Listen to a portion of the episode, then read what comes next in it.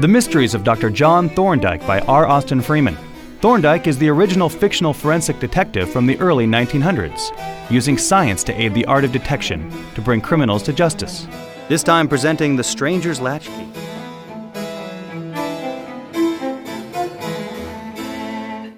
Dr. Jervis, I really appreciate you coming down for such a long stay. My pleasure, Mrs. Henshaw. My husband has been looking forward to this fishing vacation in Norway for months. I can't tell you how delighted he was that you were able to come. He said, If I could just choose anyone to care for my patients, it would be my dear friend Jervis. Isn't that right, Mabel? Yes, Jane. My brother has often talked of you, Dr. Jervis. It's a pleasure to meet you. Good morning, Aunt Mabel. Good morning, Lucy. I see you brought my little Freddie down with you. Thank you, dear. You're welcome, Aunt. Dr. Jervis, I believe you've met my niece, Lucy Haldane. My late husband's niece, actually. Yes, good morning. It's quite like old times to have you visiting. But what does Dr. Thorndyke think of your visit here? You are leaving the advanced field of forensic science in order to diagnose coughs and such. He's quite insistent I come. Said he thinks it might be useful to study the application of medico legal methods in general practice. That sounds rather unpleasant. For the patients, I mean. And most cold blooded. What sort of man is Dr. Thorndyke? He is human, isn't he? Oh, naturally. Why, just imagine if he crawled on all fours instead of walked. That would be scandalous. Lucy, what are you going to do with yourself this morning? I think I shall sketch that group of birches at the edge of Bradham Wood. I've got a patient to see in Bradham. I can carry your easel and other things for you if you would like.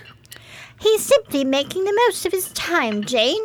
When Lucy's fiance, Douglas Winter, arrives, he won't stand a chance. A chance for what? I- I'm married. Lucy, how is Mr. Winter? He hasn't made his fortune yet, has he? No, ma'am. We're still waiting for there to be enough money between us to finally marry. Sorry to interrupt, Miss Lucy, but I just saw a patient come up the walk. I shouldn't be more than half an hour. Then I can carry your things for you. Freddie, stay close to me. He's quite adventurous. He certainly is. We've been on the road to Bradham for some time. Where would you like to stop and work on your paintings? Just off the road to the left there, at the edge of the wood. Not very far from the house of the mysterious stranger. What house do you mean? There really isn't a mystery at all. The house is called Lavender Cottage, and it stands alone in the fields behind the wood. I thought it would be something a bit more interesting. It was rented out a fortnight ago to a stranger named Whitelock. I hear he's studying the local botany, but no one has ever seen him, not even to buy food. So it's really quite curious.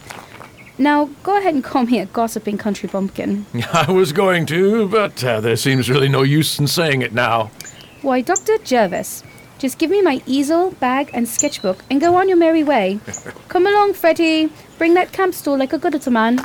Have a pleasant morning, Miss Halden.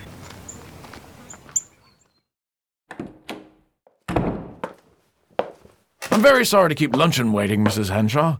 My rounds in Bradham took longer than I anticipated. That's quite all right. We haven't started. Have you seen Lucy, Dr. Jervis? She hasn't returned. When I passed the woods a few minutes ago, she had gone already. I expected to find her here. It's very strange and very thoughtless of her. Freddie will be famished. Please have a seat, Dr. Jervis. I'm sure they will turn up. We might as well start our luncheon.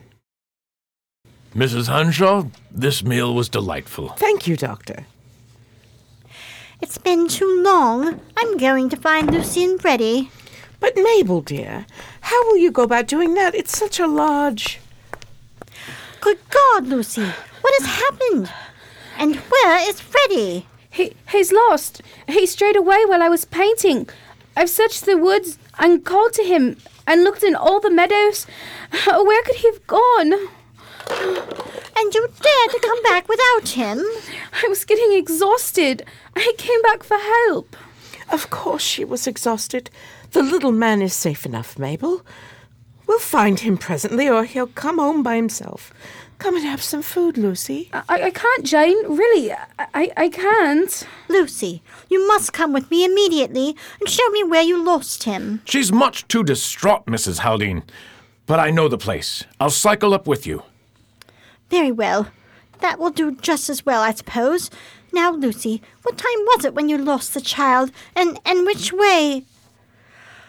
What is that on your dress, Lucy? Oh! What have you done to my boy? What are you talking about, Mabel?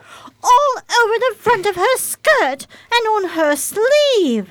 It, it, it, it, it, look, it looks like, like blood. Yes, uh, uh, of course, of course. He, str- he struck his nose and, and it bled. Dr. Jervis, we must go. I need to find my Freddie. I, f- I feel so faint, Dr. Jervis. Go, lay on the sofa and try to get some rest. I'll have Mrs. Hanshaw close the shades for you. A- all right. I'll go up with Mrs. Haldane and help her look. I can only stay with her about a half an hour before I have to continue on to Rebworth to see two patients. Mrs. Haldane! You certainly took your time getting here, Dr. Jervis. I'm a doctor, ma'am. I need to attend to my patients. Is this the place? Yes? Ready? Ready, boy, Mummy's here, darling. Ready? come to Mummy. Mrs. Haldane, over here! Have you found him, Dr. Jervis? I'm afraid not, but look here. There's fresh prints all along this footpath, leading through the woods. We need to follow them. Just a moment. I see. Th- There it is. Certainly. What is it? What's wrong? Just up ahead. Those footprints belonging to Miss Haldane. Don't speak of her in front of me, Doctor. How can you tell? She was wearing a pair of golf boots with rubber pads in the leather soles. Better traction for a walk in the woods, you know. These prints appear to be the same. We need to follow them. I need to find out what she did to my Freddie.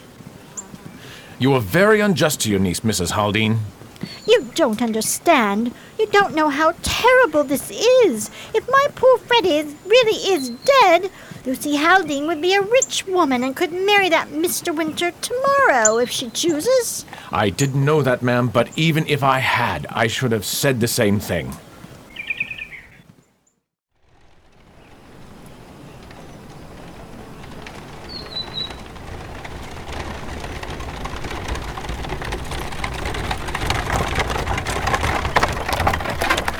Have you any luck, Dr. Jervis? Is there any sign of little Freddie? We found a gypsy encampment. They've just left, Jane. Lucy might have sold him to them. What?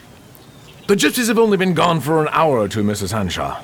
It's best to have someone follow them post haste. Perhaps the boy wandered into their company. Gypsies are known for kidnapping children. What do you plan to do now, Mabel?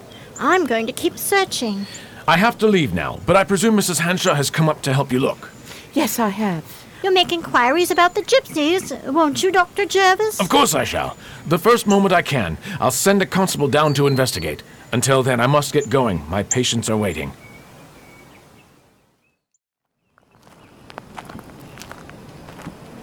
And that's what I mean. Thorndyke! What on earth brought you here? Oh, hello, Jervis. Uh, just a moment. I'll, I'll stop by later, Inspector. Have a good evening. Uh, evening, doctors. What are you doing here, Thorndyke? The ultimate motivating force was an impulsive lady named Mrs. Halden. She telegraphed for me in your name. She oughtn't have done that. Mm, Perhaps not, but the ethics of an agitated woman are not worth discussing. And she's done something much worse. She's applied to the local justice of the peace, who has just issued a warrant for the arrest of Lucy Halden on the charge of murder. But there hasn't been a murder. That is a legal subtlety he does not appreciate.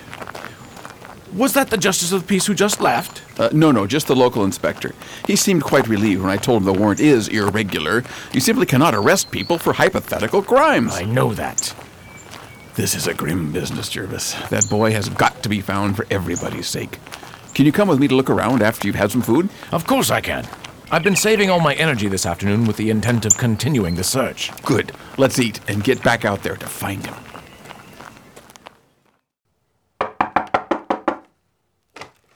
Miss Lucy, Oh, come in, Dr. Jervis. how are you feeling?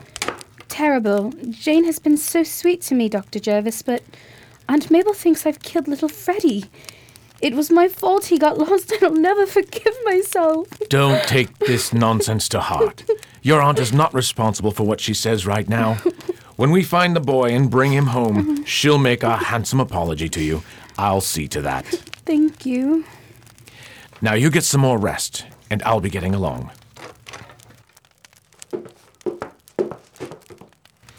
Ah, there you are, Dr. Jervis. I've got a light tea set for you and Dr. Thorndyke. Thank you, Mrs. Henshaw. Oh, hello, Thorndyke. Uh, much obliged, Mrs. Henshaw. We'll only be staying a moment, just long enough to eat a slice of this delightful looking pie. How's poor Lucy? Not too well, Mrs. Henshaw.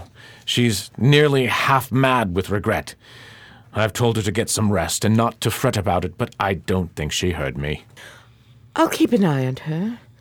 Mabel is still out with Giles searching for the boy. It's dreadful accusing her own niece of murder. I've said as much to Miss Haldane. And you need not worry about the practice. Oh? Dr. Simons heard of our trouble and offered to take anything that turns up. That was delicious, Mrs. Henshaw. Finished already? Mm, yes, ma'am. I'll go round back and fetch our bicycles, Jervis, and meet you out front in a few minutes. Good evening, Mrs. Henshaw. Like I said, you don't have to worry about calling on any patients for now. Thank him for me, please. Ah, now that you've met Dr. Thorndyke, how do you like him? He's quite charming, so tactful and kind. And so handsome, too. You didn't tell us that. I uh, should be going now. Come along, Jervis. We're all set to go. I see you've brought your travel case. How do you expect to carry it? We've attached a strong bracket to the bicycle frame, so it should hold all right, and besides, I've covered it in canvas. By the way, have you heard anything about Miss Haldane's financial interest in the child's death? Yes, Mrs. Hanshaw is quite talkative. Uh, the late Mr. Halden left almost the whole of his property, about £80,000, to his son, with the widow to have life interest in it. He also left his late brother's daughter, Lucy, fifty pounds a year, and then to his surviving brother, Percy, a good for nothing scoundrel, a total of one hundred per year for life. That doesn't seem so bad. Ah, but here's the utter folly of the thing, Jervis. If the son should die, the property was to be equally divided between the brother and the niece, with the exception of five hundred pounds a year for life to the widow. That's an insane agreement. And a very dangerous one for Lucy Haldane the way things are now. Ah, very much so, especially if anything has happened to the child. What are you going to do now? Well, there's a footpath through the wood. I want to examine that, and there's a house behind the wood which I would like to see. The house of the mysterious stranger? Precisely. Mysterious and solitary strangers always invite inquiry. After you, my dear friend. Ah, good. The ground is soft, and the rain yesterday made the mud along this trail perfect for impressions. See how sharp and clear our footprints are? Yes. Well, let's walk alongside the path so we don't confuse our footprints with those we intend to find. I was thinking the same thing, Thorndyke. Look, just up ahead. Those are Miss Haldane's footprints. Yes, running in alone. And over there are tracks left by Mrs. Holden. Somewhere around here, I joined them as well. Ah, yes, up ahead. The boy doesn't seem to have crossed the path at all. Yes. We, sh- we shall know more when we have examined the entire path. Ah, here's something new. What have you found, Thorndyke? A man with a stick passed through here. Take a look, Jervis. That's a large stick he's using. Do you suppose he's lame? Of course he is. Uh, notice the difference between the two feet and the peculiar way he uses his stick. He's a smallish man, but there's a great deal to interest us in these footprints. Do you notice anything odd about them, Jervis? Nothing at all, Thorndyke. What do you mean? Ah, the footprints themselves are quite interesting, but we'll discuss that later. Notice that this man came down the path, and right here he turned off into the woods, then he came back from the wood and returned down the path. Yes, I can see that. Well, just look at them, Jervis. Compare the two sets of prints. Don't you notice any difference? Yes, yes, I see now. The return footprints seem more distinct. Better impressions, that, that is. Well, that too. The second set is considerably deeper. No, I was hoping you would notice the stride. Here, hold my jacket for me. Certainly. Thorndyke, do you always carry a retractable tape measurer with you? yes, of course. Uh, see there, Jervis. The stride is different. Uh, The first set of prints have a stride of 21 inches from heel to heel. That's, that's quite short, but he is a smallish man and lame as well. I presume the other stride measures different then. Let me see. Uh, 19 and a half inches. The returning footprints are deeper. Ah, the steps are shorter. That suggests he was carrying something with him when he returned. Exactly. And it had to be something heavy to make such a difference. Hmm. I'd like to go now, and uh, let's get our bicycles. Are we going to bicycle through the woods? Uh, no, I need the supplies from my case. Uh, let's follow these footprints. I want to see where our friend went when he left the path and what burden he was carrying.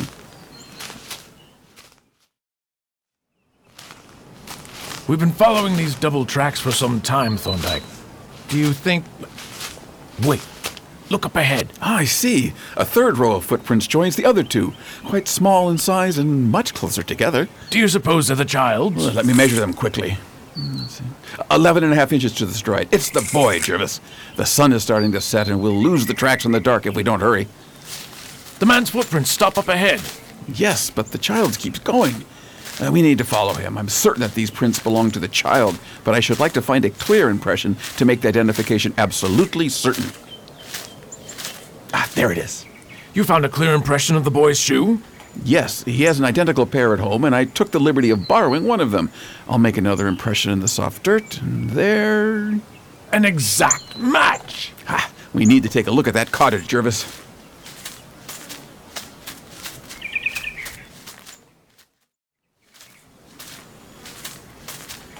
There's the cottage up ahead.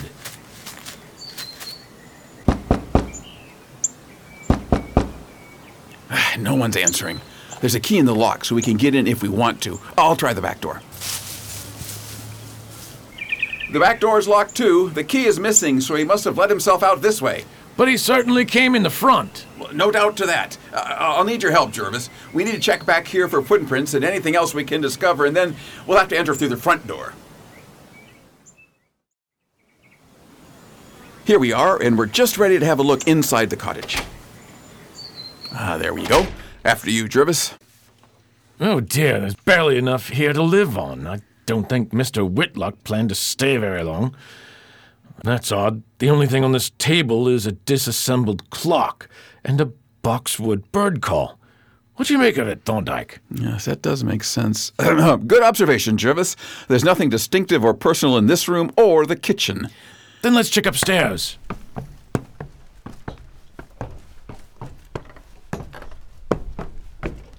There are three rooms, Thorndyke. Uh, good. We'll, we'll check each one. Those two are quite close together. You look in there. Empty, nothing but an open window. Same thing in the other room. Any luck there, Thorndyke? Uh, someone was here. There's water in the wash basin, and the bed is unmade. The inside bed sheets are filthy at the head and feet, although the rest is not all that dirty. How would the head of the bed be filthy? Uh, hair dye, perhaps. Come look out this window, Jervis, and tell me what you see. There's the place Miss Haldane was sketching. I had no idea this cottage stood so high. You can see the entire country from here, except the woods, of course. He's probably been watching through a telescope or field glasses. But there's not much of interest in the room. There was a trunk that stood under the window. He shaved this morning, too, I see. It's amazing you can see things that I cannot. Oh, don't be silly, Jervis. Anyone can see there's stubble on the table under the mirror. Huh. and that's all there is. Wait, wait, though. There's a key hanging on that nail. He must have overlooked it. Perhaps it goes to the back door. Uh, no, it's just an ordinary town latch key. What are you doing? Are you looking for something inside the key? It is hollow, although it's a regular skeleton key. Perhaps something was stuck inside? Ah, indeed there was. It's only pocket lint. Ah, we'll see about that. I suppose we mustn't take the key away, but perhaps, Jervis, you could make a wax mold of it. I'll go downstairs. I need to get some of the things that are in my case. Hold that carbide lamp a little higher, would you, Jervis? Of course. Uh, I'm dusting for fingerprints here. Uh, aha! Look at that, Jervis. A full handprint of the child. Ah, very good. Is there anything else I can help you with? Oh, yes. Uh, pull out my portable microscope and set it on the table, would you please? Uh, I'll need some glass slides and cover slips as well. That's the lint from inside the key. Yes, and it shouldn't take long to discover what the fibers are made of. Hmm. Let me look here. Wool fibers, not cotton or linen, so he's apparently quite careful of his health. Uh, and, and two hairs. Oh, very curious ones they are at that. Why is that? Well, take a look for yourself. They used to be white, but they've been dyed somehow, and oh, the root bulbs are very shriveled up. But how on earth did the hair get into his pocket? Ah, the hairs themselves tell you that when you take into account the other oddities. The hair dye is obviously lead sulfide. There are a few particles of a white metal and some fragments of woody fiber and starch granules. It appears that all the starch granules are the same. Yes, that's what I was. Uh, oh, Mrs. Halden. I heard that you had come here, Dr. Thorndyke. I thought you were searching for my poor Freddie, but here you are, amusing yourselves with these nonsensical instruments. Now, Mabel, be considerate. Perhaps it would be wiser to ask if Dr. Thorndyke has any news for us. Ah, that's quite so, Mrs. Halden. Uh, doctor? Uh, very well, my good police inspector. All that we know is this the child was abducted by the man who occupied this house. What? The man watched from the upstairs window and eventually lured the child into the wood, probably using this bird call. He set the boy at the table and gave him this clock to amuse himself while the man packed his belongings into his car. And then they drove away. An automobile? Do you have proof? We found tracks behind the cottage. You know he's gone, and, and, and you're just sitting here playing with these ridiculous toys. Why are you not following him?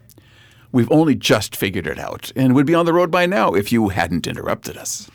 But you don't have a description of the man. On the contrary, we have his footprints and some fluff out of the barrel of his latchkey. Fluff? From these, I conclude he is rather short and thin and somewhat lame.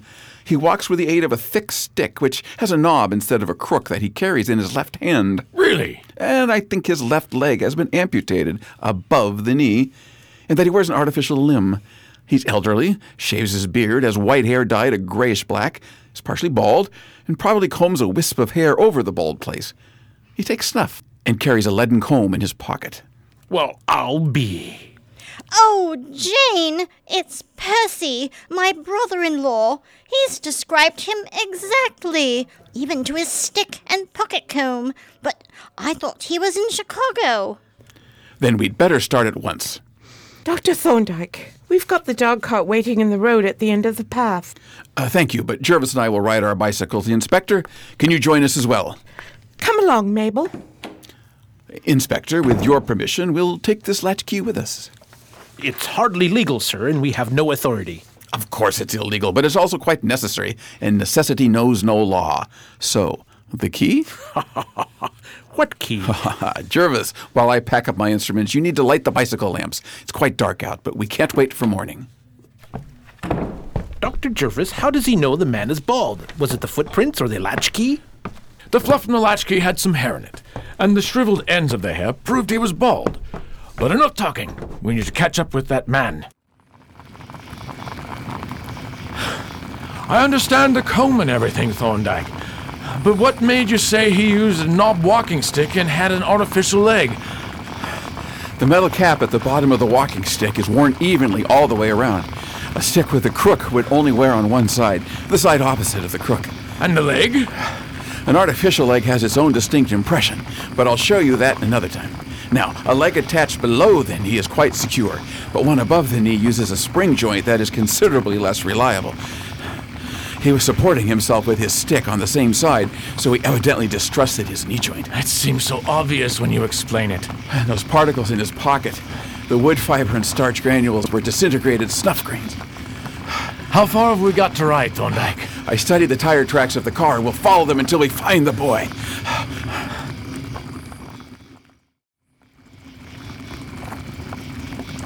Well, why are we stopping? I've lost the tire tracks, but he's got to be here somewhere. Maybe someone here has seen him. Ah, that must be the blacksmith's wife. You're just the woman I wanted to see. We're closing for the night, mister. No, no, no. I've just I've only mislaid the address of a friend of mine, and I think he may have called on you or your husband this afternoon. A lame gentleman who walks with a stick. I expect he wanted you or your husband to pick a lock or make a key for him. Oh, I remember him. Yes, he lost his latchkey and wanted the lock pick so he can get into his house.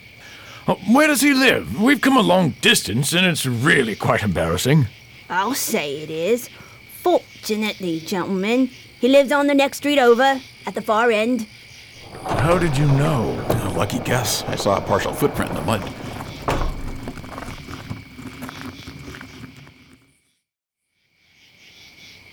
Here it is, doctors. How do we get in?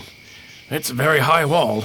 You forget, I have a key to something, and I'm fairly certain that it's going to open the door in this wall.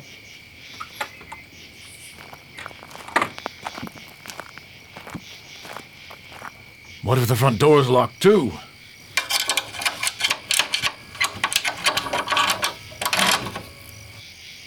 How foolish. The same lock for both the gate and the house. Hello there. Who's that below? Mr. Percy Haldane? Quick, follow me up the stairs. No, you don't. Another step and I shoot one of you. I'm a damn good shot. So it's your choice. Now, what's the good of this, Mr. Haldane? The game's up and you know it. You clear out of my house and clear out sharp, or you'll give me the trouble of burying you in the garden. Thorndyke, do you think. Thorndyke? Ah, he's probably sneaked away to fetch another constable. I'm going to count to ten, and if you aren't gone by then, I shall shoot.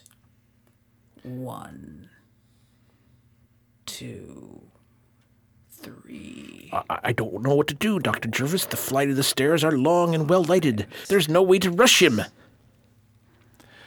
Inspector, don't let on you see him. But Thorndyke is upstairs. He took off his shoes and jacket so that he wouldn't make any noise. Wait for him to make the first move. Ten. Got him! You're under arrest, Mr. Percy Haldane, for the abduction of your nephew, Freddie Haldane.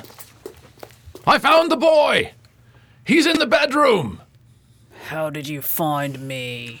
You were quite careless, Mr. Halden. You really shouldn't have forgotten that latchkey. The Mysteries of Dr. John Thorndyke, written by R. Austin Freeman, adapted for radio by Heather Elliott.